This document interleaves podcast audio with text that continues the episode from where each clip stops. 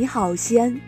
欢迎收听《天下新闻早餐速递》。各位早上好，我是今日主播刘婷。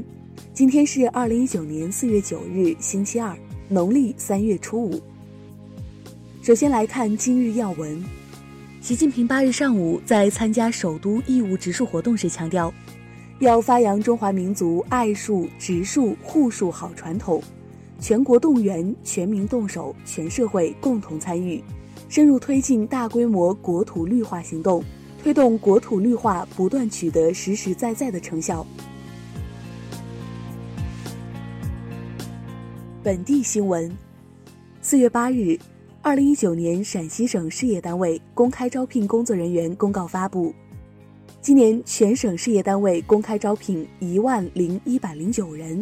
其中西安市招两千三百零七人。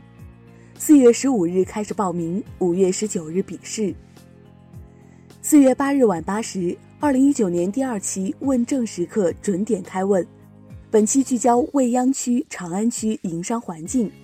市民满意度分别为百分之五十五点七九和百分之五十八点五六。我是印发健康西安二零三零行动规划，到二零三零年，健康西安基本建成。人均期望寿命将从二零一五年的七十八点五三岁提升到二零二零年的七十九点八八岁，二零三零年的八十一点八八岁。四月八日，记者从西部物博会组委会了解到，第九届中国西部国际物流产业博览会今天在西安曲江国际会展中心开幕。四月八日。我省首单跨境电商网购保税进口商品在西咸保税物流中心正式通关，今后西安人海淘当日下单，次日可收货。四月八日，记者从全市报刊亭专项整治工作动员大会上获悉，四月底前，我市将开展报刊亭专项整治，全面清理取缔违规占用城市道路设置的报刊亭。记者从西安市教育局获悉，二零一九年西安市初中毕业生升学体育现场统一考试高水平运动员拟免试名单正式公示。对于公示拟免试人员有异议的，可拨打监督电话零二九八七八零六八零一进行举报。记者昨日获悉。灞桥市政养护管理公司四月八日开始对祥云路灞河桥至西兰高速路口进行道路改造施工。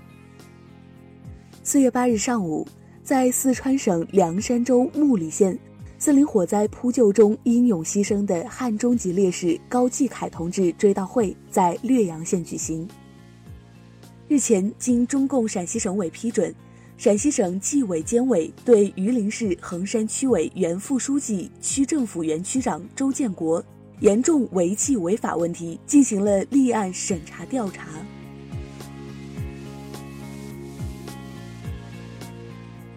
暖新闻：近日赴土耳其旅游的咸阳三原人陈军成了土耳其当地居民口中的“中国雷锋”。他先是捡钱包拾金不昧。给失主送钱包时，又救了一名落海女子，连做两件好事。这个陕西汉子把中华美德带到了异国他乡。国内新闻，针对有媒体称“一带一路”倡议下中国在巴基斯坦基础设施建设加剧其经济风险，外交部发言人陆康八日表示，中巴经济走廊项目不但没有加重巴方负担。反而有助于更强健八方的经济筋骨。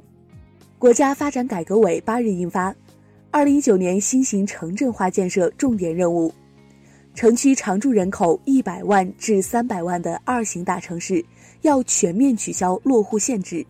城区常住人口三百万至五百万的一型大城市要全面放开放宽落户条件，并全面取消重点群体落户限制。九日起，国务院关税税则委员会决定对进境物品进口税进行调整，将进境物品进口税税目的税率分别调降为百分之十三、百分之二十，将税目药品注释修改为对国家规定减按百分之三征收进口环节增值税的进口药品，按照货物税率征税。近日，国家卫生健康委等六部门联合印发通知，不得在开展近视矫正对外宣传中使用“康复”“恢复”“降低度数”“近视治愈”“近视克星”等表述，误导近视儿童、青少年和家长。记者获悉，故宫博物院院长单霁翔八日退休。敦煌研究院院长王旭东接任。八日，长沙地铁三号线成功下穿正在运营中的京广高铁浏阳河隧道，高铁线路轨道隆起量为零毫米，这是我国首次成功实现地铁盾构下穿运营中高铁隧道。记者八号从四川凉山州人民政府新闻办公室获悉，凉山州木里、岳西、冕宁三县。日前相继发生森林火灾，目前已组织上千人进行地空配合扑救。其中，岳西森林火灾明火已扑灭。记者从乌鲁木齐市委宣传部和乌鲁木齐市消防支队证实，八日新疆昌吉市山区发生雪崩，造成十人被困。目前，乌鲁木齐、昌吉等消防救援力量正赶往现场。记者从广州市公安局了解到，广州警方七日依法刑事拘留一名在微信群内侮辱梁山救火烈士的网民。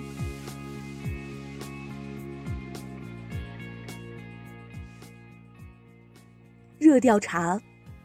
近日，广西南宁一小区出现数条上书为“遛狗不捡屎等于狗遛狗”的条幅，居民对此意见不一，有人支持，也有人认为。挂这样的横幅也不文明。该小区物管表示，条幅并非物管悬挂，会尽快撤下，换上新的。对此你怎么看？更多精彩内容，请持续锁定我们的官方微信。明天不见不散。